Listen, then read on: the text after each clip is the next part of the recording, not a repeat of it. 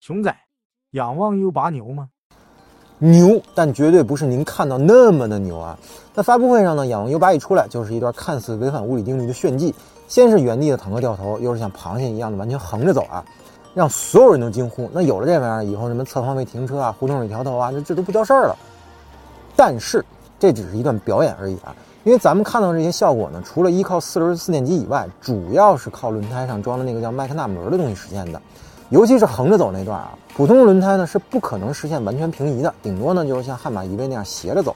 那麦格纳姆轮这个东西呢，不是什么新科技，在叉车上呢应用了很多年了。优点呢咱们已经看见了，就是可以实现各种骚操作。那缺点呢就是这玩意儿速度快不了，那只能在这个光滑地面上用，并且呢非常的不耐磨，抓地力差，还不缓冲不减震。所以这东西不可能应用在仰望 U8 的量产车上。那想靠这玩意儿侧方位停车拿满分的小伙伴们就可以洗洗睡了啊。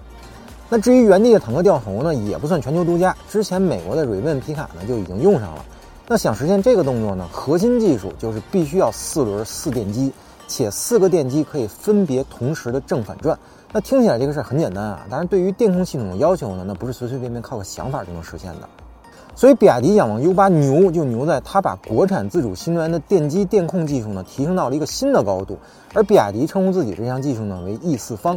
其实四轮四电机啊，这已经是新能源 P 四阶段的轮边电机技术了，这就已经很牛了啊！